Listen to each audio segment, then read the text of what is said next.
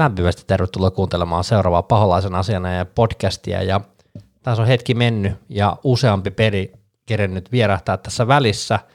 Ollaan pelottu pari kertaa Astovillaa vastaan ja, ja tota, kupissa ja, ja liigassa ja sitten ollaan pelottu Brentfordia ja viimeisimpänä West Ham-peli tuossa eilen.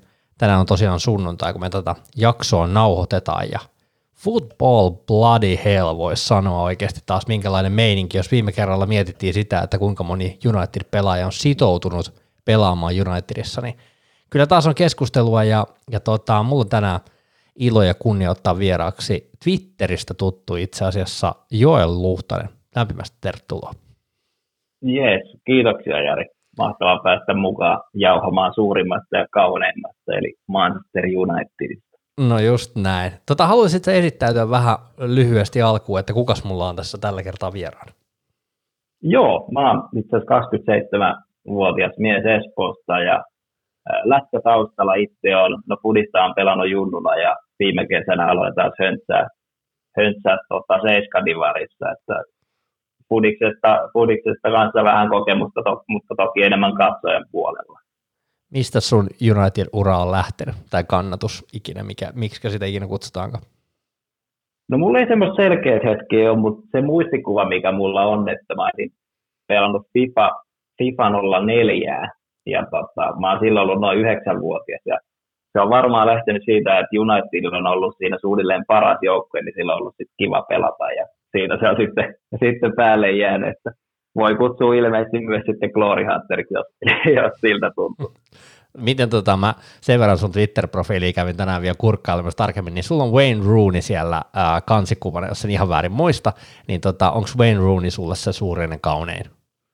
Se, se on ihan ehdottomasti suuri ja kaunein. Hän on ollut, ollut mun idoli oikeastaan siinä hetkessä, kun, kun hän seuraan tuli ja on aina rakastanut hänen pelityylinsä, antaa aina kaikkeensa ja on se joku sen maalinkin tuossa kerennyt tehdä, niin hän on mulle se herra ja hidallu. Liittyykö tämä sun ikimuistosin United-hetki jollain tavalla Wayne Rooney vai onko siihen jotain muita, muita muistikuvia? No jollain lailla liittyy, liittyy. se onkin vähän, vähän erilainen tarina, eli tuossa 2016, kun pelasin lätkää Suomisarjassa, niin silloin syksyllä, syksyllä oli Liverpool United-peli ja osallistuin yhden vedonlyöntiyhtiön kisaan ja sitten seuraavana päivänä soi puhelin ja oli tosi outo numero ja mietin, että mistähän tämä on. Ja sieltä kysyttiin, että hei, että mä oon täältä vedonlyöntiyhteys, että haluatko, että pirittää sun päivää? Ja sanoin, että no ei pirittää ihmeessä. Ja sanoin, että hei, sä osallistut eilen tuohon ilmaskilpailuun, että sä voitit nyt matkaa United Liverpool-matsiin tuohon tammikuulle. Miltä se kuulostaa? Ja täytyy sanoa, että kuulosti aika hyvältä ja lennettiin sitten perjantaina perjantaina Manchesteriin, käytiin lauantaina katseles paikkoja ja sunnuntaina illalla oli sitten United Liverpool-matsi. Me oltiin siellä Sir Alex Ferguson standilla katsomassa ja, ja tota, pelihän oli semmoinen, että Paul Pogballe oli tehty oma emoji tähän matsiin ja se oli sitten, sitten Pogban pojalta ihan kau- kauhea peli. Pekalla puoliajalla aiheutti käsipallolla ää, puulille rankkari, mistä Milneri sitten paino pallon reppuun, mutta sitten olikohan 83 minuutti, kun Slaattaan tasoitti sitten, niin reppu on rendi edessä, niin se oli aika huikea fiilis, kun 75 000 ihmistä huusi ja karjo siellä. Se on, se on ehdottomasti ikimuista se hetki. Kruuni tuli kyllä vaihdos kentälle puolesta välissä. Sinällään liittyy vähän väineenkin. Tota, toi on kiinnostavaa useamman kerran itsekin siellä Old Traffordilla käynyt toki liian vähän, mutta kuitenkin, niin tota, että sä oot nähnyt Slaattanin pelaamassa United-paidassa, niin siitä mä oon vähän kade. No joo, se oli, se oli hienoa nähdä ja tosiaan kun kaveri painoi ihan lopussa vielä maalin, niin Valensian keskitykset putki yläriman kautta sisään, niin oli, oli aika makea pelata, että, että Ruotsin historia ylivoimaisesti paras pelaaja. Kyllä herralla peli toimi, vaikka ikä olisi vaiheessa jo jonkun verran mittarissakin. Slaattari on aika kovasti ikis edelleen AC Milanin paidassa, tekee, tekee maaleja, mutta se on aina sitten eri asia, että mikä se Italian liikan taso on, ja tästä nyt on aina varmaan jatkuvaa väittelyä kanssa tästäkin aiheesta, mutta tota, siis kiinnostavaa, kiinnostavaa kyllä mun mielestä toi Slaattan homma, että valitettavasti Unitedissa ei lähtenyt homma rullaamaan. Ja tuli loukki, no joo. se oli paha se loukki. Kyllä, kyllä se oli pitkään sivussa, niin ton ikäisellä kaverilla, niin kyllähän se alkaa vaikuttaa. Niin. Mites tota, fiiliksiä tästä kaudesta? Tälleen kokonaisuutena eihän tämä nyt ihan hirveän ruusulla tanssi pistää Oulu United mielessä, mutta tota, minkälaisia ajatuksia sulla on nyt päällimmäisenä? Jos ei ajatella nyt ihan viimeisimpiä hetkiä, me puhutaan tosta, tässä jaksossa enemmän vielä tuosta Rangnikin ajasta kaikesta, mutta mikä, minkälainen fiilis sulla on tällä hetkellä? Eletään kuitenkin jo tammikuun loppupuolta.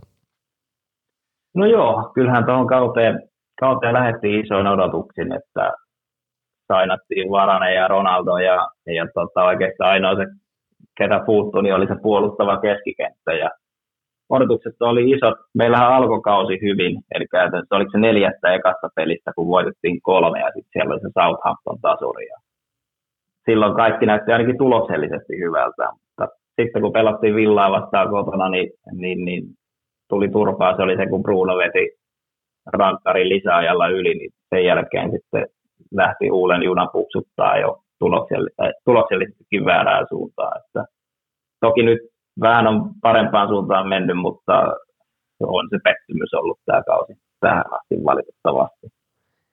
Niin, ei siitä kyllä ihan hirveästi siitä alkukaudestakaan, niin Leeds-peli oli hyvä. Siinä me lähdettiin kovaa. 5-1 voitto siitä ja si- siinä näytti kyllä hyvältä. Se kokonaisuus näytti niin kuin tosi hyvältä ja joo, vähän tasuri, tasuri Sotonin vieraana ja näin. Ja sitten hävittiin Young Boysille, se oli vähän sellainen, että musta tuntuu, että siinä varmaan rupesi aika moni miettimään, että mihinkään tästä jengistä on se peli oli aika karmeeta silloin, mä muistan vielä. Voi vitsit sen.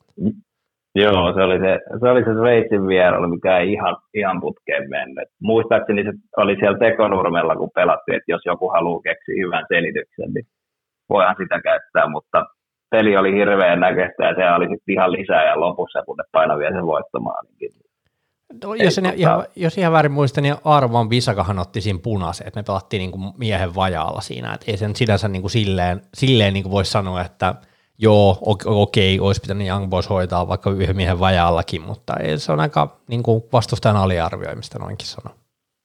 On, no, ja kuitenkin kun puhutaan mestareiden liivettä, niin ei siellä oikeasti huonoja joukkueita ole, vaan kyllä jokainen on sinne pelaamalla päässyt, niin, niin, niin ekalla puolella, kun otat punaisen kortin, niin tekee se aika haastavan siitä toisesta puolella. Just näin. Tota, me jutellaan tässä jaksossa Joelin kanssa viimeisimmistä otteluista, tuosta Rangnikista ja oikeastaan Unitedista sen Rangnikin aikana ja vähän niin kuin ylipäätään että kokonaisuutta perataan vähän niin kuin omia odotuksia ja minkälainen se peli on nyt. Tässä on kymmenen matsia pelattu, että miltä se niin kuin näyttää. On pieni tauko tässä ennen, ennen tota, FA Cup-ottelu Boroa ja sitten valioliiga-ottelu Burnleyä vastaan, niin tota, jutellaan näistä aiheista. Lähdetään pikkasen perkaamaan takaisinpäin ajassa. Tämä on aina kaikista kauhean vaihe tässä podcastissa, kun pitää ruveta muistelemaan niitä aikaisempia otteluita. Mulla ainakin on niin lyhyt muisti, että pitää aina ruveta pikkasen kertaamaan, että mitä tässä oikein välillä tapahtunut. Me pelattiin FA Cupissa 1-0, voitettiin Aston Villa kotiottelussa, jossa McTominay teki puskumaalin Fredin keskityksestä 1-0 ja – täytyy sanoa, että nyt voidaan vähän perata näitä molempia otteluita Villaa vastaan, koska Steven Gerrardin Villa, niin kyllä me aika pahas kurimuksessa oltiin. Aika vaikeaa oli Villaa vastaan. No joo, oli kyllä. Se, se FA Cupin se eka puoleika, sitähän me mentiin 4-2-2-2 kyllä. muodostelmalla, niin siinä oli kova vauhti, saatiin molempiin pään paikkoja. Tosiaan McTominay puski sitten Fredin keskityksestä sisään toinen puoli, eikä se oli ihan täyttä pesukonetta, missä oltiin, mutta onneksi kairattiin yksi nolla voitto ja mentiin sitten, sitten FA seuraavalle kierrokselle. Joo, toi oli, oli silleen, oli kiinnostava katella, katella tuota matsia, jos en ihan väärin muista, niin tämä taisi olla joku, oliko maanantai-ilta jo, taisi olla, ja tota, siinä arvottiin samalla niitä seuraavia ottelupareja, niin se oli kiinnostavaa seurailla, että ketä sieltä nyt sitten tulisi, ja sitten kun kuulin, että Boro tulisi vastaan, niin oli silleen, että no joo, tämähän olisikin ihan mielenkiintoinen arpa tässä päästä eteenpäin seuraaville kierroksille. Matkahan on toki pitkä vielä FA Cupissa päästä niin kuin eteenpäin ja niin kuin finaalipeleihin saakka, mutta tota, kyllä täytyy sanoa, että et, et tässä niin kuin – Tämä on nyt mielenkiintoinen tämä ajanjakso, kun me puhutaan näistä kahdesta villaottelusta, Brentford-ottelusta ja tästä viimeisimmästä West Ham-ottelusta, niin tämän neljän ottelun aikana on mun mielestä ollut sellainen jakso, jossa niin kuin huomattu myös, että Unitedin peli on selvästi vähän niin kuin testailtu. Että niin kuin sä sanoit, niin me oltiin aivan mangelissa ja, ja oikeastaan meidän iski ihan jäätävä väsymys näissä villaotteluissa, että hyvin huomasi jotenkin, että Rangnikin varmaan niin ehkä tajus siinä, että ei Samperi, että ei, tämä, ei, ei tämä homma ehkä tällä tavalla toimi. Ja samalla myös siinä ehkä useampi pelaaja myös niin kuin näytti, että McTominay ihan pelasi näissä otteluissa niin kuin silleen, tai tuossa toisessa ottelussa todella edukseen ja niin kuin oli oikeasti ihan herra ja Hidalgo siinä matsissa, että ilman häntä niin olisi voinut tulla niin oikeasti tukkaakin. Joo, kyllähän siis McTominay on ollut, ollut tosi kova siskussa ja itse täytyy sanoa, että just hänen asenteestaan tykkää, antaa aina kaikki. Se ei ole välttämättä se kaikista sulavin mies, mutta tota, se ainakin tekee hommat, että siihen voi luottaa. Että, mutta niin kuin sanoit, niin, niin, niin hyytymistä on tapahtunut ja varsinkin se, se, se jälkimmäinen villamatsi, missä otettiin 2-0 johto siinä Bruno paino vaparista aika helpon Martinesille sisään. Tuli vähän mieleen, että oliko Martinesilla karmaa siitä, siitä ekasta valioliikapelistä, kun se alkoi Brunolle päätä ennen sitä pilkkuu, mikä sitten lähti taivaalla. Ja, mutta tota, kiva, että, kiva, että kävi sitten näin päin, mutta se, miten Matti sitten päättyi lopussa, ei ollut kiva, että Kutin jo tuli kentälle ja, ja teki sen jälkimmäisen, muistaakseni syötti vielä se ekan Se oli aika, aika synkkä viisi minuuttinen siinä. Mut se mitä mä ihmettelin, että se tasotusmaalihan tuli silloin 81 minuutilla. Joo. Ja sitten kuvattiin Unitedin penkkiä vielä, oli se 85 minuutti. Ja siellä oli Lingardi ja Doni vieläkin niin kuin istumassa penkillä. Ja mietin, että hetkinen, peli on 2 ja 10 jäljellä ja vieläkään ei ketään lämmittelemässä. He tuli sitten 88 minuutilla sisään, mutta siinä kohtaa alkaa aika myöhään tehdä taikoja. Se on just näin, ja me tullaan tuohon Rangnikkiin, koska kohta myöhemmin niin varmaan puhutaan näistä vaihdoista ja ylipäätään tuosta ottelureagoinnista ja näin, mutta tota, tuossa jälkimmäisessä ottelussa tosiaan meillä oli Luke Shaw ja, ja tota, McNomineen boys, luo, tota, oli itse asiassa nyt jo, muistin, oliko näin, että korttitilit oli täynnä molemmilla tuossa ottelussa.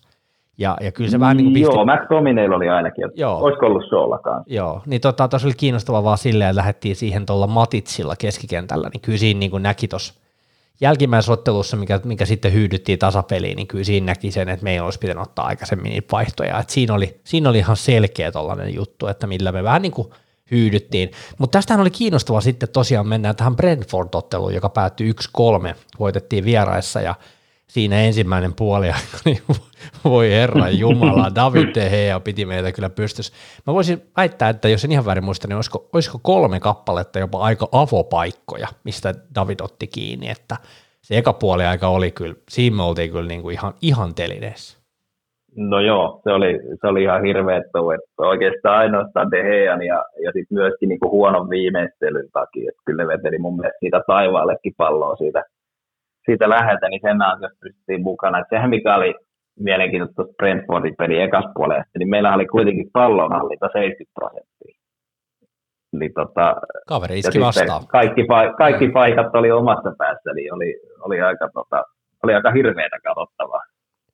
Se oli jotenkin ylöspäin todella aneemista ja jotenkin ei vaan niin kuin, homma ei rullannut niin kuin ollenkaan. Et kun, oikeasti kun mä mietin sitäkin, että siinä oli kuitenkin – Siitä, tässä pelissä Heilanga oli, oli kanssa avauksessa ja, ja, ja tota, jotenkin meillä oli siinä niin mun mielestä ihan hyvä, hyvä jotenkin se jengi siinä ja, ja jotenkin, ehkä mä, mä niin mietin tuota Brentford-peliä, että olisiko siinä sitten jotenkin ollut vähän jo väsymystä siitä viikonlopun Astovilla pelistä, kun mä niin kuin toivoisin aina, että olisi paljon kierrätystä, että olisi niin kuin freeseen jalkoja ja näin, niin kyllä tuossakin niin nähtiin jotenkin vähän sellainen, että ei jotenkin lähtenyt, mutta kiinnostavaa vaan. Mikäköhän siinä on, että jotenkin – onko se jotenkin, että kaveri pystyisi kauttaamaan meidän pelityylin niin vahvasti ekalla puoliskolla, että sitten jotenkin niin kuin tokalle puoliskolle me tultiin niin kuin ihan eri meiningillä, koska niin kuin hyvin nopeasti 55 ja 62 me tehtiin maalit, Elanga teki tosiaan Fredin keskityksestä, mutta tässäkin pelissä taas maalin, ja, ja sitten tosiaan Mason, Mason vapautti kahteen nollaan tota, no, tota, peli, ja jotenkin niin kuin,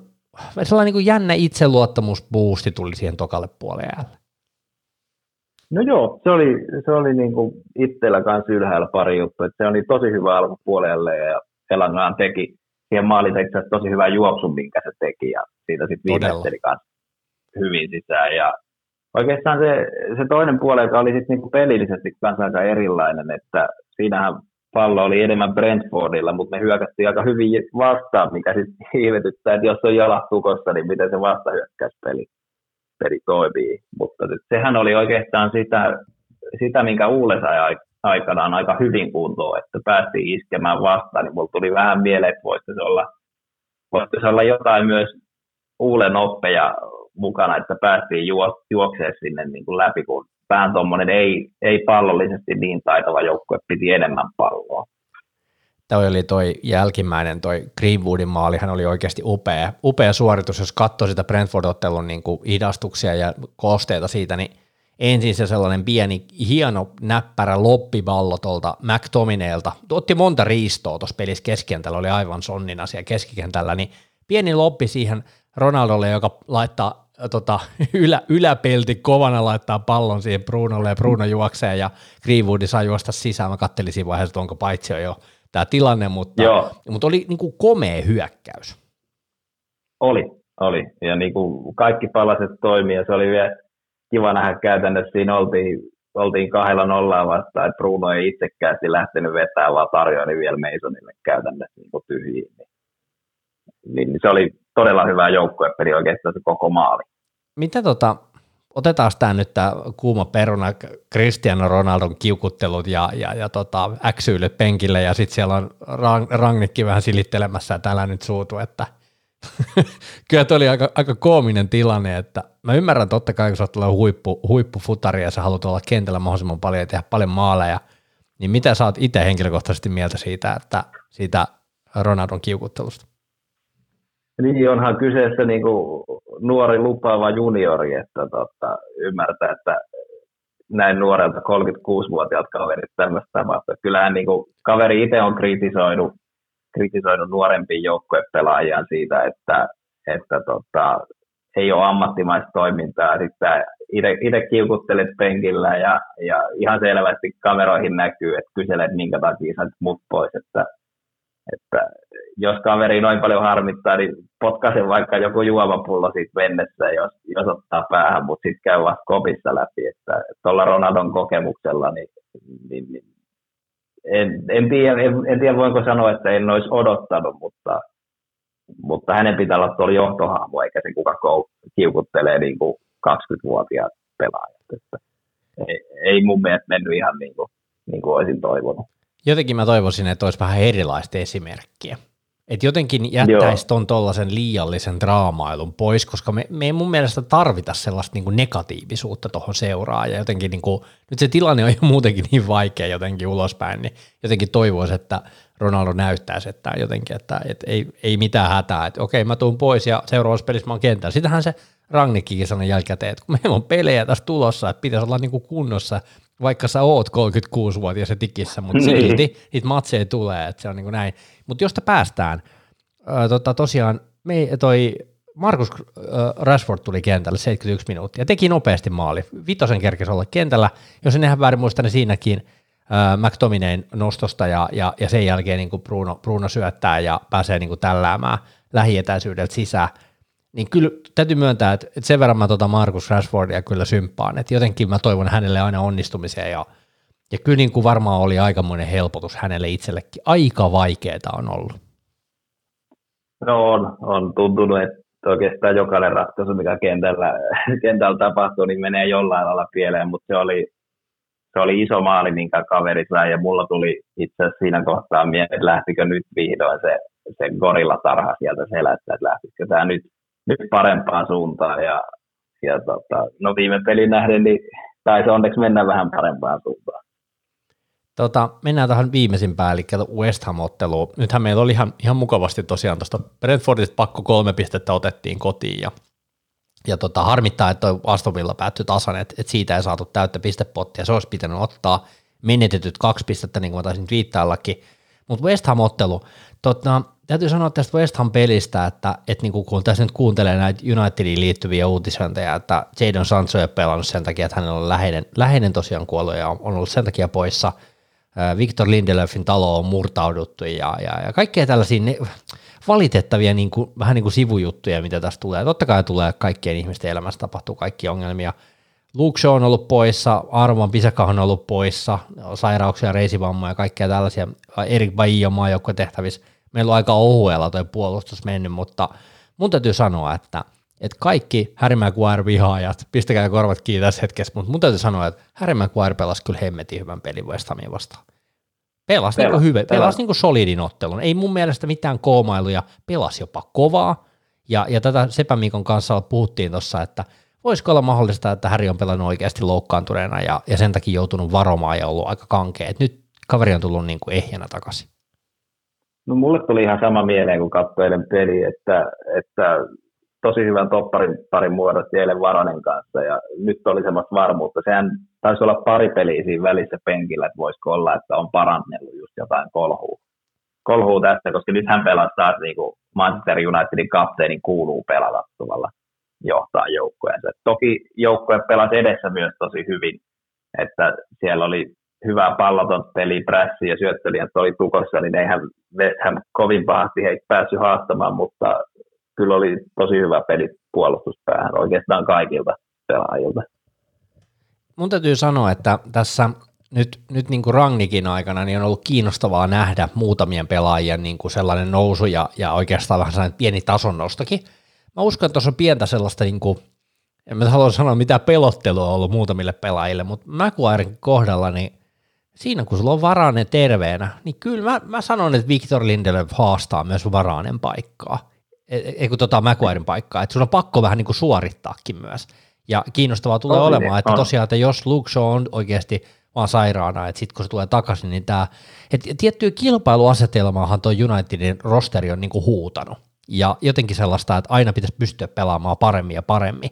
Että ei ole jotenkin kausikorttilainen avaukseen, niin McQuaren kohdalla ehkä pääsi käymään aikaisemmin se, että pelas vähän loukkaantuneenakin, vaikka olisi pitänyt ottaa muita kavereita kentälle. Joo, pitää ihan paikka. Lindelöf on ollut, on ollut aika hyvässä vireessä ja, ja tota, nimenomaan vasemman, vasemman laitapakin roolissa mun mielestä on pelannut kanssa ihan hyvin.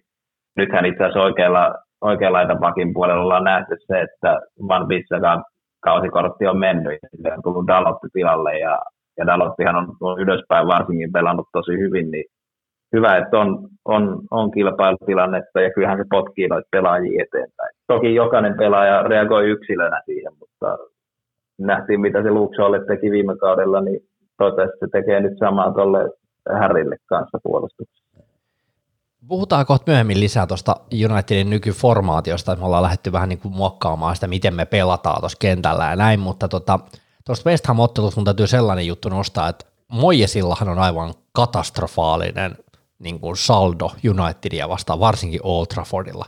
Jos en nyt ihan väärin muista, niin oliko 15-16 ottelua, mitä se ei ole voittanut. Joku ihan, joku ihan sairas. sairas Joo, se, oli, se on joku tosi iso lukema. Ja pari tasuria oli mun muista, että loput tappioita. Niin.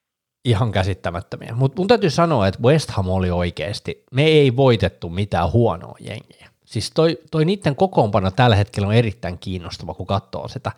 No okei, voidaan olla montaa mieltä, että onko, onko Dawson niin parhaita toppareita tosi jengistä. Areola tällä hetkellä oli, oli paikkaamassa Fabianskia maalilla, mutta kun katsoo tuota Rice Sousek kaksikkoa tuossa keskikentällä, sulla on Lanzini, Fornals, Bowen, varsinkin Bowen, joka on mun mielestä todella kiinnostava nimi, ja sitten sulla on Antonio tuolla jäätävä härkä siellä kärjessä, niin ei toi, ei toi oo, ei toi turhaan neljäntenä ole toi sakki, toi on oikeasti tosi kova nippu, ja jollain tavalla – David Moyes on vaan saanut ton kulkemaan aikaan mukavasti ton noita Hammersin lauma. On joo, ja tota, se toki kuka West Hamit puuttui, niin varsinkin alkukaudet oli Ben Rahma hyvä, hyvässä vireessä. Nythän se on siellä Afrikan mestaruuskisossa, mutta kyllä, tota, kyllä toi rosteri on sielläkin semmoinen, että kyllä noit vastaan saa pelaa oikeasti aika hyvin, että voittaa. Ja, ja mun mielestä me pelattiin aika hyvin.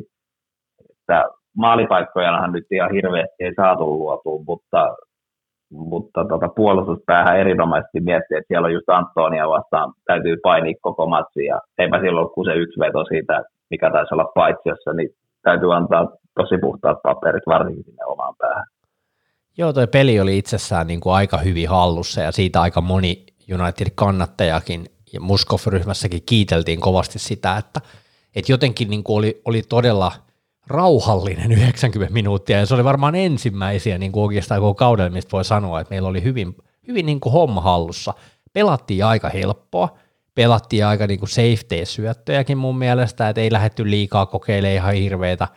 Siitä, mistä Rangnick antoi aika paljon palautetta, oli se, että kokeiltiin turhaa laukoa, että oli vähän sellaista niin hätäilymakua siinä pelissä välillä. Sitähän on ollut aika paljon tällä kaudella, mutta, mutta täytyy sanoa, että että siinä vaiheessa, kun tämä peli on 0-0 ja, ja loppuun menee, niin mulla oli niin kuin kävyt niin pahasti jäässä siinä vielä ennen 90 minuuttia, että et ei tästä vaan, niin kuin, miten tämä 0-0, ja sitten rupesin katselemaan jo sarjataulukkoja, että no mitä tämä nyt vaikuttaa tähän kokonaisuuteen, mutta täytyy sanoa, että, että 62 minuutin kohdalla, kun Elanga otettiin pois ja otettiin Rashford kentälle, sitten otetaan 82 minuutin kohdalla Freddy ja Greenwood pois, otetaan Martial ja Cavani kentälle – niin kyllä täytyy sanoa, että kyllä siinä oli sellainen pokerista tuttu termi all in, niin kyllä oli kiva nähdä, että, niin kun, että haluttiin myös, että, että ei, ei riitä vaan se tasuri, vaan nyt on niin kuin, oikeasti halutaan voittaa tämä peli. No joo, että kyllä West Ham olisi varmaan oikein tyytyväisen ollut, jos olisi päässyt Old Traffordit lähteä tasurin kanssa. Me oikeasti tarvittiin voittoja oli hyvä, että Rangnikki reagoi. Toki mä mietin, että olisiko, olisiko voinut reagoida vieläkin aikaisemmin kuin vaikka 80 tokalla minuutilla, mutta toki jos laitat olliin, niin et sä sitä laita 70 minuutilla. Mutta hyvä, että lopulta sitten, lopulta sitten kanto voittoa. Pikkasen maali tuli, niin pikkasen sydän jätti pari lyöntiin lyömättä, että olikohan se sittenkin paitsi jo, mutta tällä kertaa viivat oli onneksi meidän puolella. Niin tämä on mielenkiintoista, että tästä, tästä kävi hyvää keskustelua kanssa, että, että niin kuin miten se pysäytyskuva otetaan ja, ja miten se niin kuin oikeasti pystytään niin kuin analysoimaan, että se on oikeasti niin kuin siitä kohtaa, kun se syöttö lähtee ja bla bla bla. Mutta täytyy sanoa, että, että niin kuin Ragnikki kommentoi, että, että niin taisi olla tosiaan niin, että Martial syöttää Kavanille ja Kavani syöttää Rashfordille ja kaikki on meitä kavereita, jotka on tullut vaihdosta sisään. Niin kyllä se kyllä, vähän niin kuin huvitti. Näin. huvitti. Ja sitten samalla täytyy sanoa, että mä kyllä niin kuin monta kertaa myönnän ihan rehellisesti, että huusin Elangaa aikaisemmin pois ja huusin Ronaldoa pois kentältä. Että jotenkin, että olisin halunnut tehdä ne vaihdot nimenomaan niin kuin, niin kuin suoraan päittäin niin kuin näihin hyökkääviä pelaajia. Ja, ja sitten kun kattelin tuossa Twitteriä lueskelin, niin siellä oli ihan hyvä havainto myös siihen, että niin, että tota, että maalissahan tosiaan, että Ronaldohan otetaan niin kuin kahdella jätkällä kiinni – ja sehän se niin kuin osittain on se Ronaldon etu myös siinä piikissä pelatessa, että se sitoo niin kuin muutaman kaverin, joka jättää totta kai toisille pelaajille vapaita paikkoja. Ja se oli mun mielestä ihan hyvä havainto myös, että ei se Ronaldon niin kuin paikka ole aina olla puskemassa pallo maaliin tai, tai niin kuin laukaa maaliin, vaan enemmänkin nimenomaan just se, että se uhka siellä hyökkäyspäädyssä. Ja se niin kuin mun mielestä näyttäytyi hyvin tuossa maalissa. Maalihan on itsessään niin kuin oikeasti aika komea futismaali, ja, ja kyllä täytyy myöntää, siinä vaiheessa, kun se Rashford juoksee sieltä takatolpalta sen pallon sisään, niin tulee mieleen, jos muistat sen Hall-ottelun, jossa 90 plus 2 Rashford tekee kans voittomaali. Ja nythän hän on tehnyt neljä ö, 90 minuutin jälkeisiä voittomaaleja, joka on eniten valioliikan historiassa. Eli hän on tehnyt 90 plus 2 Hullia vastaan, 90 plus 2 Bournemouthia vastaan, tota mä maalia mä itse asiassa muistan enää, 90 plus 3 Wolvesia vastaan ja 90 plus 3 West Hamia vastaan. Niin onhan tämä niinku United kasvatille, että sä teet noit Fergie-time-maaleja, niin onhan tämä niinku aika, aika kaunista. No on, on. Fergusonin perintö, perintö siirtyy Rashfordiin ja Rashford kuitenkin junnut lähtien ollut, ollut Unitedissa ja tekee paljon hyvää myös kentän ulkopuolella, niin voiko oikeastaan olla edes niin kuin toista kaveria, kelle voisi toivoa, että näin hyvät asiat tapahtuu ja saa näitä voittomaaleja lisää Mä mietin tuossa, että kuinka monta kertaa mä oon nähnyt sen maalin, koska kyllä tästäkin Unitedin somepumppu otti kaiken irti. Siitä oli kyllä kaikista mahdollisista kuvakulmista klippejä.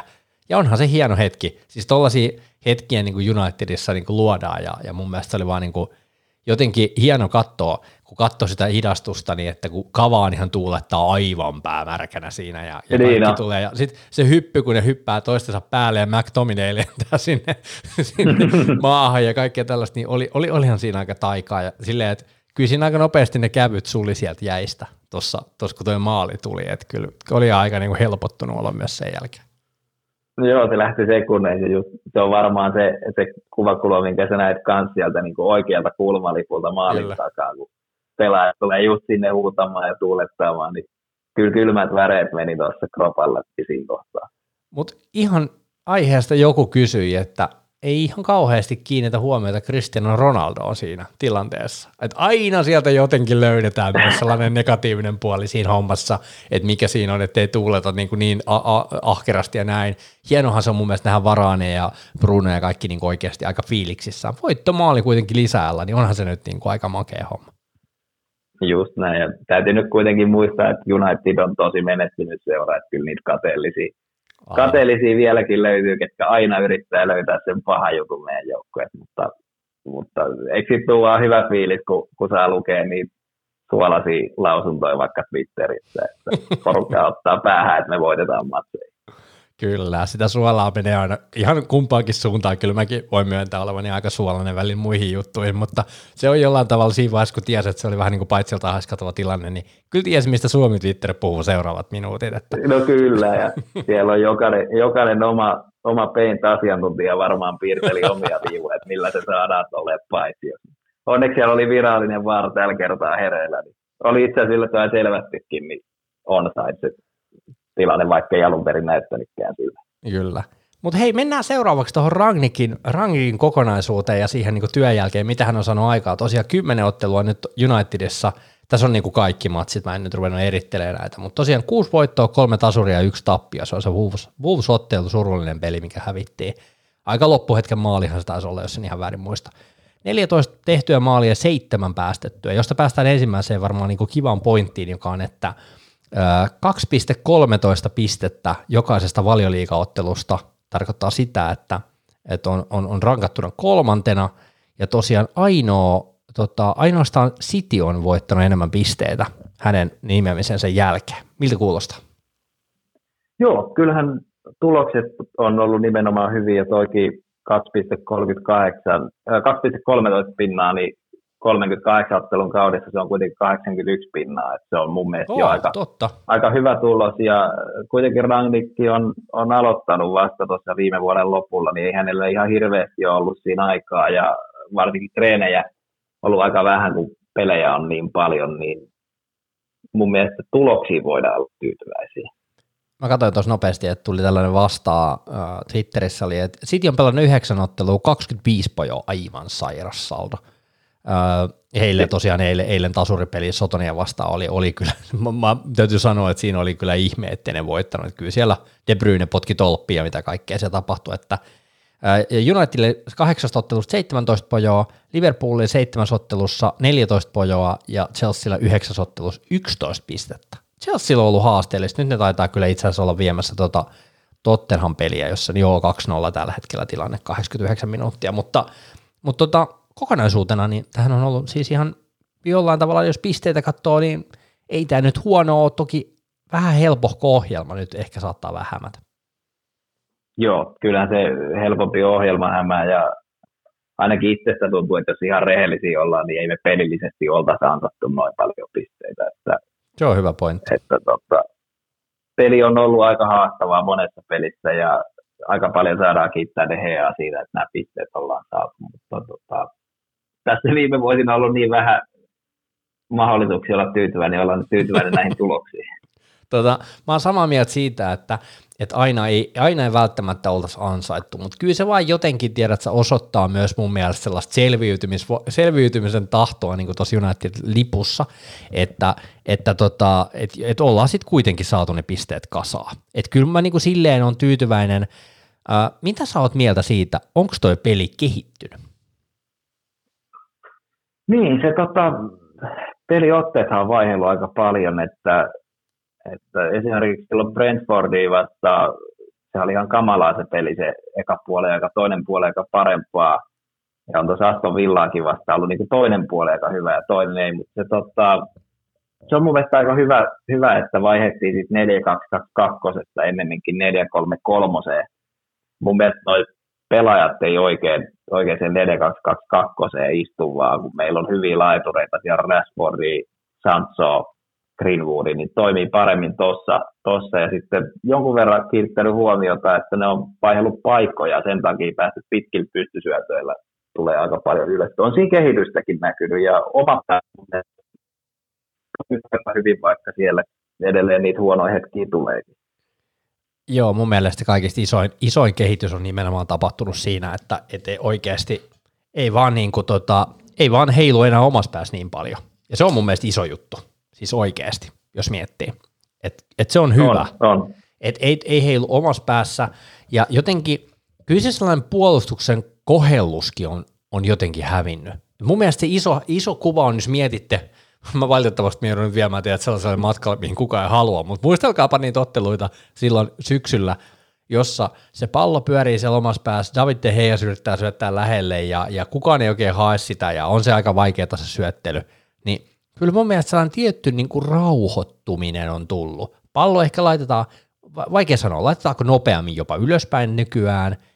Voisi sanoa, mä, mä väittäisin, että jopa McTominay on kehittynyt siinä roolissaan, mitä se pelaa nykyään. Se helpottaa myös se, että se 4-3-3 mahdollistaa sen, että McTominay on pelannut yleensä alempana, jossa se tarkoittaa, että ylempänä on ollut sitten vasemmalla ja oikealla niin kuin Fred ja, ja toi Bruno. Ja jotenkin ehkä ne syöttölinjat on nykyään jollain tavalla vähän helpompia. Se puolustuspelaaminen on jotenkin, on se totta kai sen varainen loukin jälkeen, kun se on päässyt pelaamaan takaisin, niin kyllä se vaan on jännästi vaikuttanut. On, on. Varane on, on tosi kova ukko ja se oli tosi hyvä. Hyvä hankinta silloin kesällä ja se ainakin tuossa uuden aikana, niin sehän oli useasti niin, että kun Matits oli kentällä, niin sehän tuli käytännössä toppareiden välistä hakemaan sitä palloa.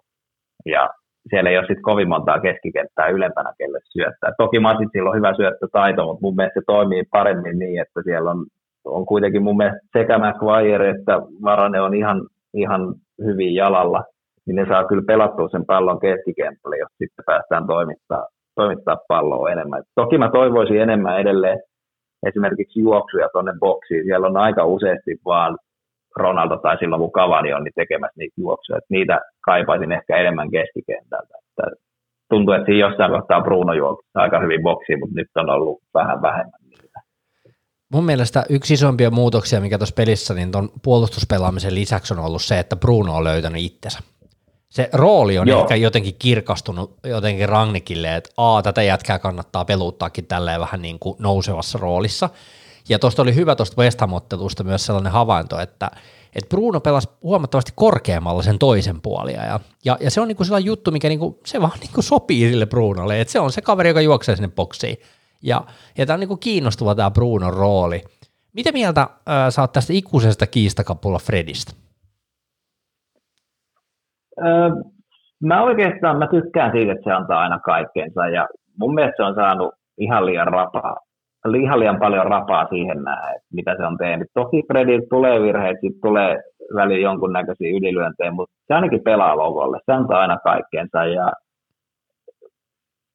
mutta vaikka se hyvin pelaa, niin se, että me halutaan kuitenkin valioliigaa ja mestareiden liigaa voittaa, niin näetkö että me voitetaan se Fredi keskikentällä?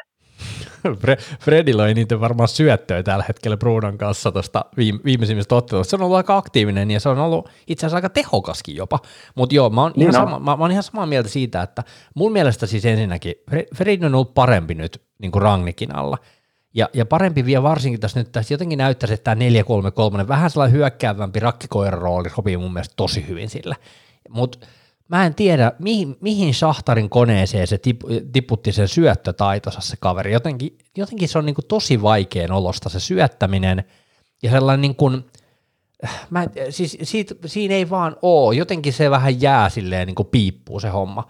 Ja mä oon niin kuin miettinyt nyt tosi paljon myös sitä, että minkä takia Rangnick ei ole antanut sitä 4-3-3 mahdollisuudessa sitä toista paikkaa Brunon lisäksi. Nyt kun Bogba on ollut poissa, niin Donny van de Beekille se on tosi erikoinen tilanne, että mitä se Donny Van de Beek on oikeasti tehnyt, että se ei pääse pelaamaan. Eikö se vaan, niin kuin, no eikö se vaan treenaa tarpeeksi, vai mikä siinä voi olla? Joo, ja se on itse asiassa itsekin miettinyt monta kertaa, mitä siinä on, ja tuossa syksyn puolella kaveri oli katsomassa Spursin niin oli katsomassa sitä Spursin United-peliä, mikä me voitettiin 3-0, ja, ja tota, se kysyi mun silloin, että hei, minkälainen pelaaja toi Donny Van de Beek on, kun se ei ikinä ole kentällä niin mun oli pakko vastata, että en mä oikeastaan ihan tarkkaan tiedä. että kun se saa niin vähän niitä näytönpaikkoja, että se tulee kentälle jollain 88 minuutilla ja koskee neljä kertaa palloa. Mä en tiedä, mitä siellä on tehty, tehty että se ei niin kuin saa kellään tilaisuutta, mutta toisaalta kukaan ei suostu päästämään sitä oikein poiskaan.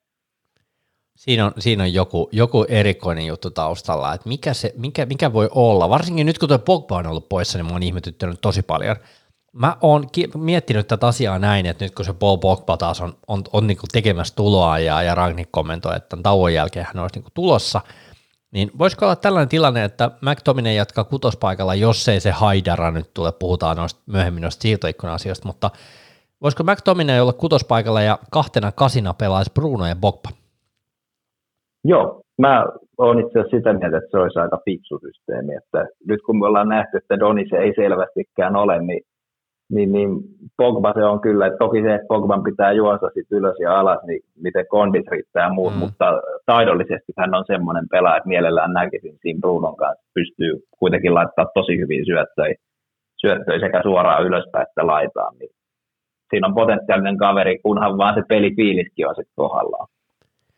Tämä on mielenkiintoinen tämä tilanne, että me puhutaan tästä, että jotenkin tuo peli on ehkä vähän rauhoittunut ja, ja puolustuspeli on jollain tavalla vakiintunut ja näin, ja muutamat pelaajat on ehkä vähän niin kuin nostanut tasoa, mutta kyllä meillä on aika vaikeat edelleen siihen hyökkäys kolmanneksi. Onko tämä sellainen asia, joka on niin kuin Ragnikin alla vähän niin kuin hoitamatta, että ensin hoidetaan sitä puolustuspeliä kondikseen, mikä on aika perinteikästä, että kun tullaan tällaiseen sekasortojengiin, niin ensin laitetaan se puolustuskondikseen ja sitten ruvetaan vasta laittamaan. Ehkä se lähtee sen jälkeen loksahtamaan se hyökkäyspelikin vai miten sä näet tämän tilanteen, että et mä en ainakaan henkilökohtaisesti voi olla hirveän tyytyväinen tuohon hyökkäyspelaamiseen, vaikka nyt maaleja ollaan tehtykin ihan mukavasti, mutta on se aika tukkosta. Niin kuin nähtiin tuossa West että eihän meillä, eihän, eihän meillä hirveästi paikkoja ole. No joo, se on just näin, että että oikeastaan se, miten me ollaan tehty maali, niin mehän ollaan itse asiassa aika paljon tehty vastahyökkäyksistä niitä. Mm. Että toisaalta hyvin puolustettu, niin ollaan sitten päästy eteenpäin. Mutta oikeastaan se juttu, mikä mua häiritti silloin jo uuden aikana, että tuntuu, että siinä niinku hyökkäyspään pallollisessa pelissä puuttuu tavallaan tietynlainen rakenne, mikä noilta pahimmilta kilpakumppaneita löytyy, että ne pystyy luomaan ja jauhamaan niitä paikkoja, mutta uuden aikana niin paikat tuli vastahyökkäyksessä ja Ralfin aikana, ei ainakaan vielä olla sitä, sitä pallollista pesukonetta saatu luotua hirveästi sinne vastustajan päin. Ehkä se tulee sitten ajan myötä, kun on tarpeeksi treenejä, kun tuo puolustus alkaa olla pikkasen parempi.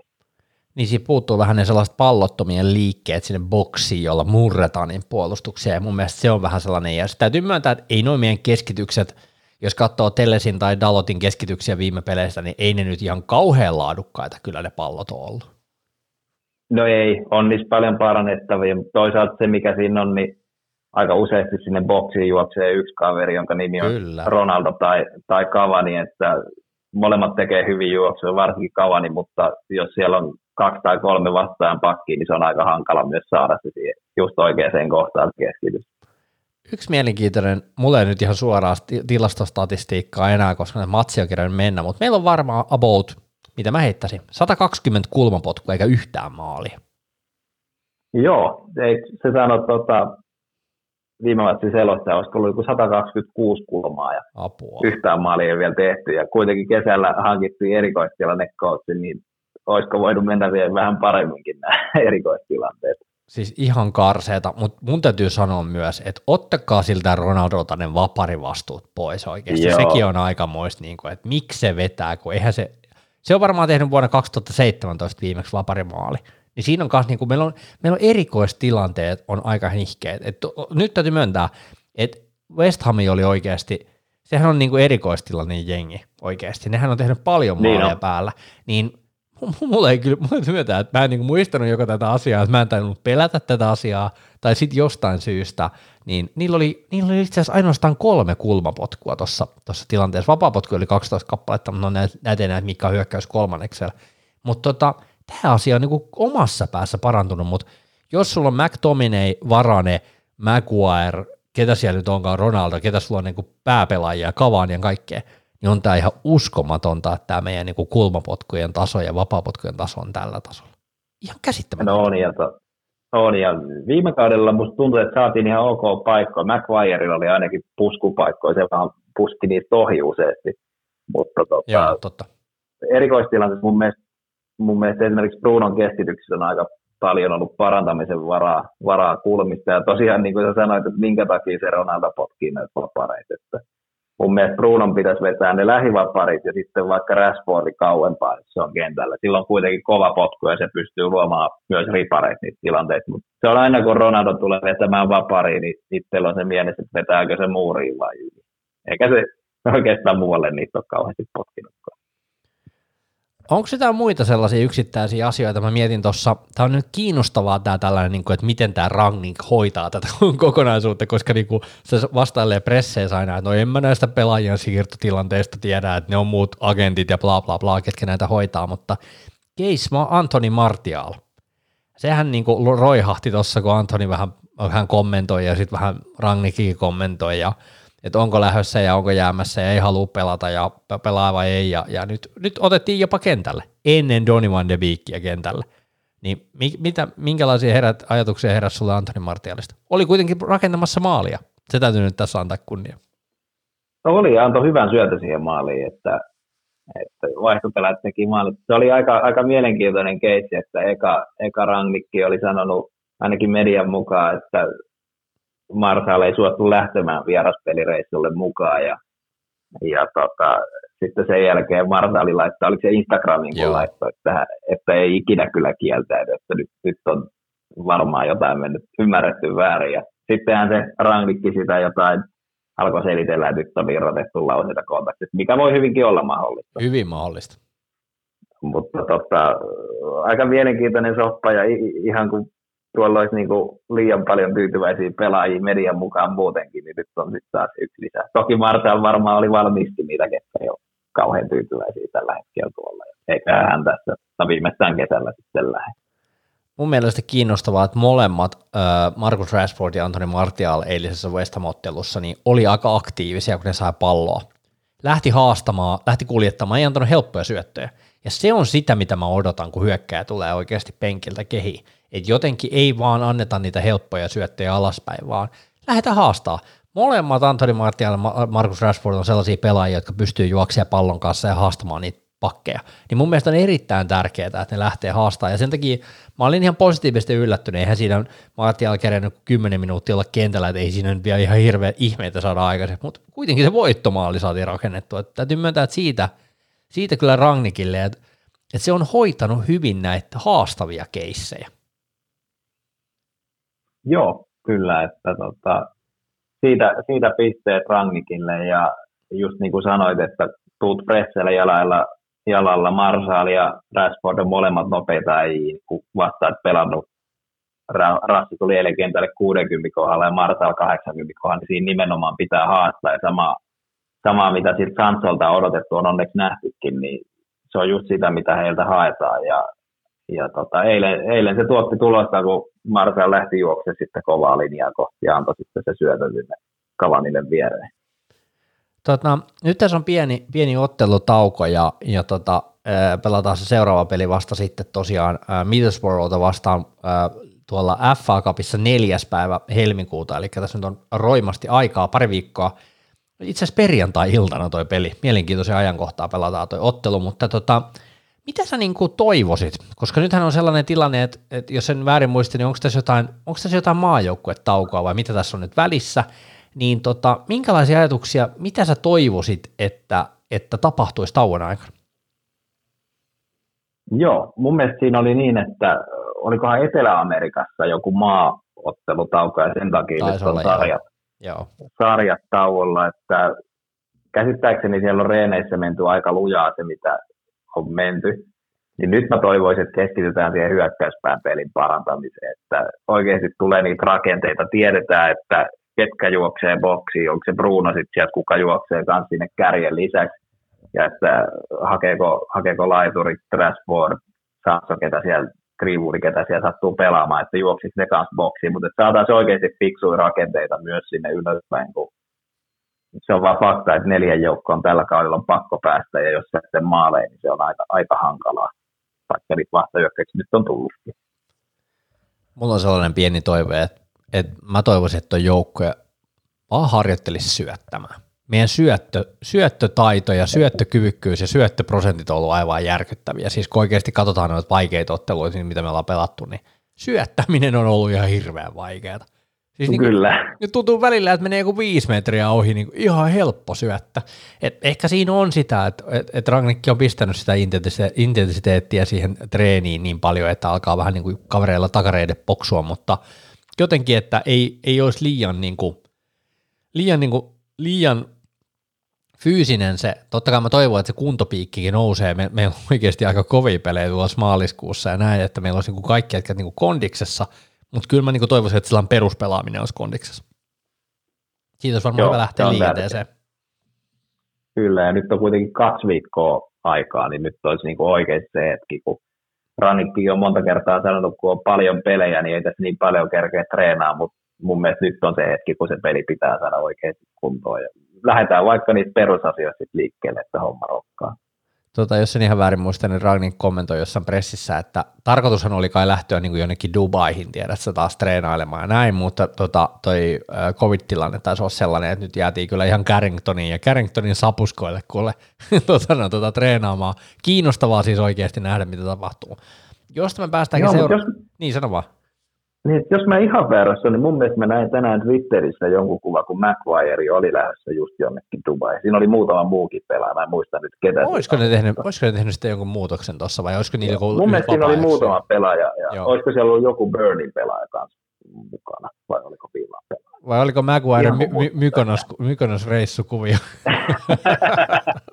se, voi, se voi hyvin olla. Että jos se nyt ottaisi vaikka hetken rauhallisemmin tuosta tauolla, niin Joo. Tota, hei, mennään seuraavaan aiheeseen, joka on tammikuun siirtoikkuna. Mä kyselin tuolla Facebookin puolella tosiaan seuraajilta, tota, että hei, onko jotain kysymyksiä, ja aika monta asiaa ollaan tässä jo läpikäytykin. Kiitos kaikille, siis super paljon tuli kysymyksiä, oikeasti ihan hauska tälle One kysymyksiä, näköisiä tällaisia Antoni Martialeja ja, ja kaikkea mahdollista, mutta tota, siirtoikkuna hiljaisuus, ja, ja, ja, ja se on niinku herättänyt myös niinku kysymyksiä, niin tota, Miten sä oot mieltä? Johtuuko osittain se äh, tammikuun hiljaisuus siitä, että ei ole tarpeeksi hyviä pelaajia, ei ole oikeaa coachia, koska on väliaikaiskoutsi vai, vai mik, mik, mistä voisi johtua?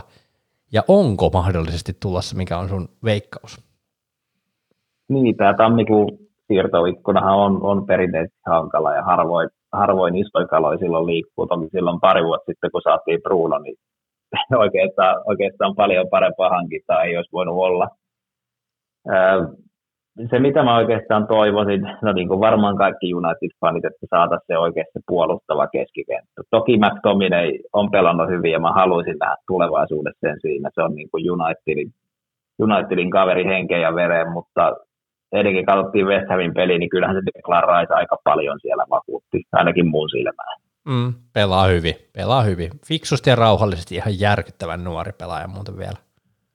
Niin no, ja se hahmottaa jotenkin se puolustuksen tosi hyvin, eikä aja itseensä ulos ja pystyy pelaamaan palloa ylöspäin, niin siinä, siinä olisi hyvä pelaaja. Toki hintaa taitaa olla joku 75 miljoonaa, ettei ihan ilmanen ole, mutta toisaalta Glazereillä taitaa taskun pohjassa olla just, just se 75 miljoonaa. Ehkä, ehkä, jos ne oikeasti haluaa tuohon panostaa, niin ne voisi sen Ricein sieltä West ostaa. Toki West tappelee myös nyt sämpäripaikasta, niin ei, ei ole ehkä ihan helpoin liikuteltava ei välttämättä ole ihan myynnissä. Tota, tämä on kiinnostavaa, koska mä oon seurannut aika paljon tuota Twitteriä ja, ja mitä siellä huhutaan ja mitä nimiä pyörii. Siellä jossain vaiheessa taisin mainita oikeasti tuossa viime jaksossakin siitä, että että Julian Alvarez tuolta River Plateista hyökkää pelaaja olisi ollut kova tuossa Unitediin, mutta ei sit kai ollutkaan. Nyt se on menossa Cityin. City on tosiaan hankkimassa keskushyökkääjä, koska heillä on kyllä huutava tarve oikeasti siellä. Ei Gabriel Jesus eikä eikä Fodenit ja eikä Sterlingit eikä, eikä ketä siellä nyt onkaan niin oikein onnistunut, niin mä en ihmettelisi, jos ne hommaa vielä ysipaikan pelaajan tässä tammikuun siirtoikkunassa ja se River Platen nuori sälli olisi kovaa menossa sinne, mutta tota, tämä on nyt jotenkin, mä sitä Haidaraa ja, ja Sagaria ja ketä näitä nyt on huuttukin, sitten on ollut tosiaan Niitä on aika, loppujen lopuksi aika hiljasta ollut tuon siirtoikkunan homman kanssa, ja, ja tähän on kiinnostava ajankohta tosiaan, että United ei pelaa nyt tässä välissä, ja Afrikan kisathan on tällä hetkellä käynnissä, ja, ja tosiaan siellä, siellä tosiaan tämä Haidara, jota huhutaan, niin on, on Malin paidassa pelannut ja tehnyt maalejakin kait ymmärtääkseni, niin tota, tässä voi olla vielä sellainen tilanne, että koska ei haluta hankkia pelaajaa, joka on toisaalla tällä hetkellä pelaamassa, että siinä kun loukki tuleekin, niin sehän onkin sitten kiva homma, että voi olla, että menee kuule deadline dayhin tämä Unitedin hankinta vielä. Joo, ja se Haidarahan on, on Rannikin tuttuja, että Kyllä. siinä ainakin pitäisi tietää, mitä saa, niin ja jos sen ihan väärin muista, niin olikohan sillä se release clause 33 miljoonaa? Joku tällainen taisi olla jo, jos se väärin muista. Niin tota, ainakin luulisin, että sitten, sitten tiedetään, mitä saa. Toki kaveri ei ole valioliikassa pelannut sekuntiin sekuntiikkaa, se on aina eri juttu tulla, tulla pelaamaan sinne, mutta jos homma rokkaa, niin olisihan se tosi kova juttu. Ja toinen, ketä mä oon miettinyt keskikentän pohjalle, on niin tämä Monakon tämä Tutsa Tousa Meeni, tämä ranskalainen kaveri. Että se olisi, se olisi kova ukko sinne ja, ja nuori kaveri, että se olisi kiva saada, mutta sille on ilmeisesti muitakin ottajia. mä oon vaan ymmärtänyt, että sille olisi, se olisi tosi kiinnostava nimi. Tämähän on niinku, mä veikkaan, että osittain se, miksi nyöri pysyy kiinni ja pelaajat tuu sisään, on myös osittain se, että meillä ei saatu oikein ketään uloskaan. Että tässä on niin vähän näin. haasteellinen, että, että Jesse Lingard, Lingardia huutaa Newcastle ja West Hamihan se olisi ollut kovaa kanssa menossa ja, ja sitten tuo Antoni Martial oli menossa ja Sevilla, mutta kun United haluaa, että koko palkka maksetaan ja se Martialin palkkahan nyt on aikamoinen tuossa, että se yli 200 000, jos se väärin muista, niin on, on, on viikkopalkka, niin siinä on aika monelle seuralle maksettavaa, että et mä veikkaan, että kyllä tuossa vielä ehkä saattaa muutama pelaaja ehkä ulospäinkin lähteä, ja silloin se mahdollistaa sen, että meille olisi ehkä sisäänpäin mahdollista tullakin pelaajia. Että tässä voi olla osittain myös tällaisia viikkopalkka-asioita, että pitäisi ehkä saada jotain ulostettua, että voidaan ottaa sisään.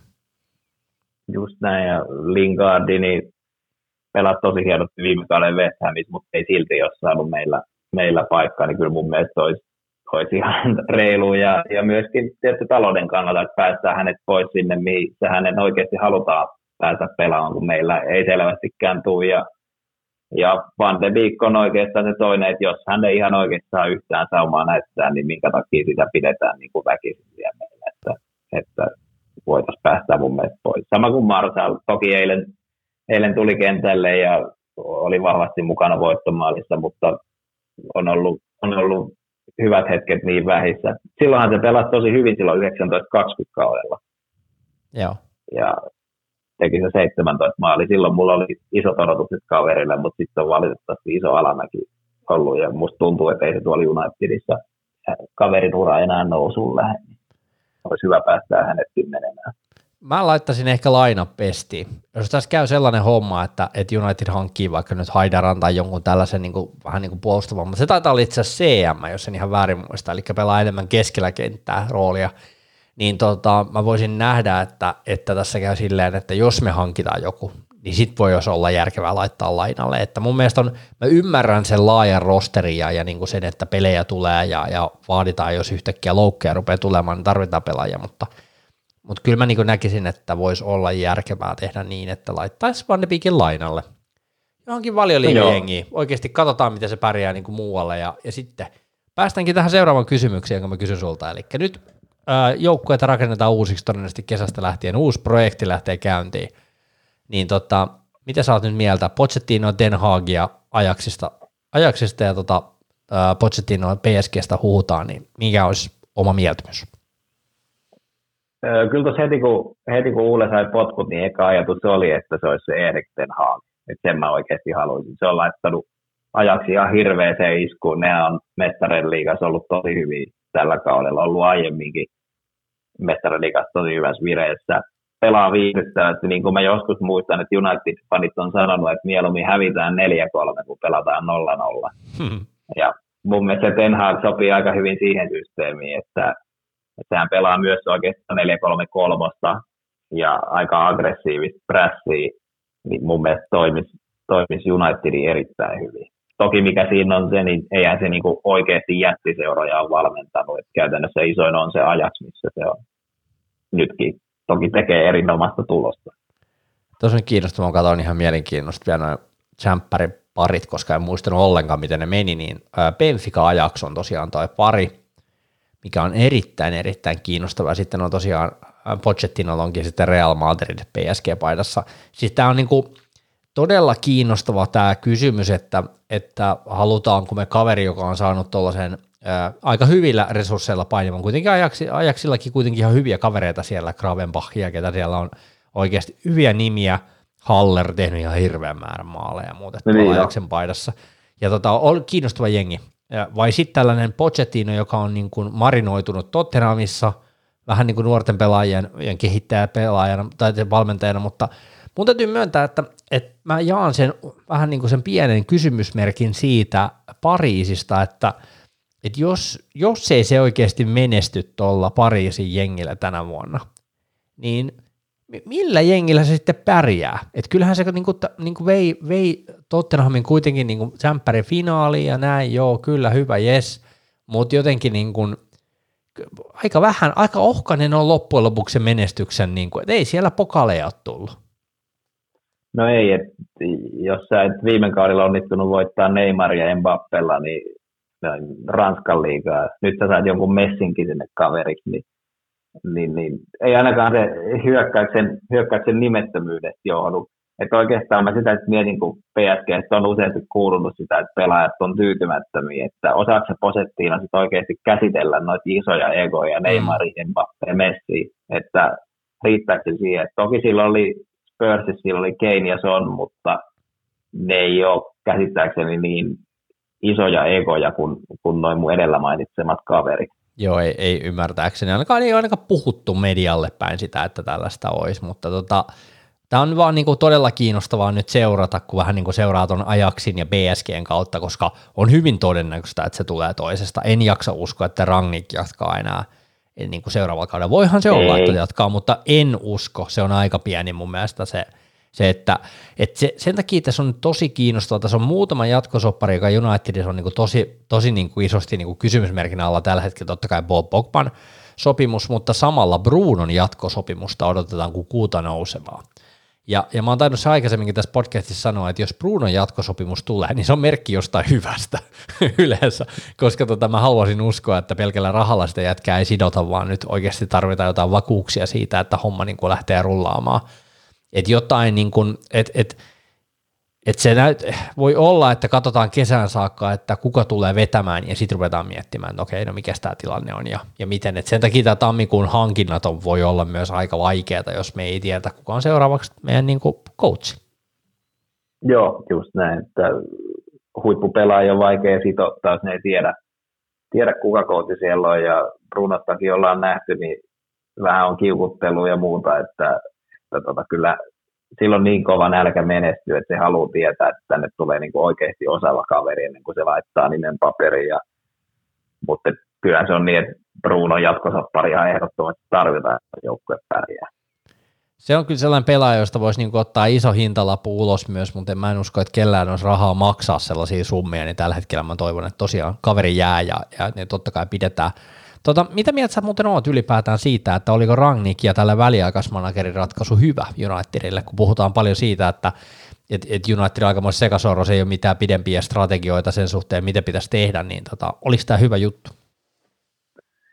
Niin, se on vähän kaksipiippunen kysymys, että lähtökohtaisesti tietysti olisi hyvä saada pidempiaikainen manageri, mutta, mutta tota kesken kauden on aika vähissä ja silloin just kun kaverin kanssa katsottiin sitä Tottenham-matsia, niin silloin silloin osittain vitsilläkin heitettiin, että onkohan tämän matsin voittaja niin oikeasti tämän matsin häviäjä, että häviäjä saa tuossa varmaan konten ja Kontehan meni heti Tottenhamiin ja mä luulen, että se olisi tullut meille, jos, jos me oltaisiin silloin hävitty. Toki Kontella niin se aika usein on polttanut siltoja, että kyllä mä mieluummin lähtisin just tuolla Ten Hag-tyylisellä, kuka on pidempään rakentanut menestyvää joukkuetta. Kyllä, se, kyllä mä näkisin, että toi oli tähän kohtaan oikea ratkaisu, toi väliaikainen manageri, koska Uulen johdolla valitettavasti asiat meni kuin meni ja se ei olisi sillä varmasti enää sitten kääntynyt. Niin, on vähän eri asia, jos olisi ollut toinen, toisenlainen ajankohta, niin olisi voinut olla aika vaikeaa, mutta et se mitään Erik Ten Hagia just menestyvästä ajaksista kesken kauden oikein hommaa. Tai tiedätkö, että ei se välttämättä ole ihan niin yksinkertaista, että lyödään vaan hirveä niin kuin pino puntia pöytään ja napataan se kaveri. Et, et siinä voi olla vähän sellaista, että et haluaa lähteä niin kuin uudesta kaudesta liikenteeseen uusia kavereita nimiä mukaan ja näin, niin ei, ei, se, ei se ole ihan niin yksinkertainen homma. Just näin, ja katsoo sen, mihin lentoon se, se ajaksi, ajaksi löi niin, niin, niin, homma toimii sen niin hyvin, niin se voi olla hyvin, että se ajattelee, että tämä on hänen vikakaus siellä ja haluaa niin kuin ulos mitata sen, että mihin, mihin rahkeet riittää tällä porukalla ja on sitoutunut siihen. Ja varmaan pystyy neuvottelemaan ihan eri tavalla, vaikka kesken kaudenkin vähän diiliä jo etukäteen ja toivoo jotain pelaajakin varmaan ja vähän niin kuin sitä lähtee lämmittelemään. Jos haluaa lähteä siirtymään, niin on siinä varmaan ja hyvällä menestyksellä pystyy ehkä sitä omaa palkkalappuakin nostaa. Kyllä, juurikin näin.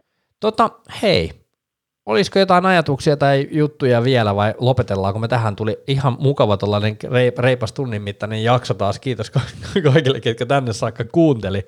Tota, heräs, heräskö jotain muuta mieleen mieleen? Kyllähän tässä kaiken näköistä kerettiin taas vähän vertaistukea hakea aiheeseen kuin aiheeseen. No joo, kyllä, kyllä niin kuin paljon tuli juteltua ja jo aika pitkälti käytiin se läpi, että tulokset on ollut hyviä, peliesitykset on mennyt ainakin vähän parempaa, että toivotaan, että, että sama, sama trendi jatkuu, niin voidaan kauden jälkeen hymyillä, kun pelataan ensi kaudella myös mestareiden liikaa. No just näin. Hei, kiitos tosi paljon Joel, kun pääsit vieraaksi. Oli ihan mahtavaa, kiva rupatella aiheesta. Otetaan jossain vaiheessa kuule ihmeessä uudestaan. Joo, otetaan ihmeessä. Ja kiitos kaikille kuunteluista. Me palataan sitten tosiaan, kun United on taas pelannut muutamat ottelut. Todennäköisesti Burnley-ottelun jälkeen silloin on Middlesbrough FA Cup-ottelu pelattu ja sitten Burnley vierailu, niin katsotaan mikä meininki silloin. Eli tämä tarkoittaa jotain helmikuun puolta väliä. Silloinhan on tosiaan mestareiden liikapelit on, on tosiaan tuloillaan. Siellä on kiinnostavia otteluita ensimmäinen. Ensimmäiset ottelut alkaa silloin, niin palataan silloin ääneen. Kiitos kaikille, palataan. Morjes. Kiitos, moi moi.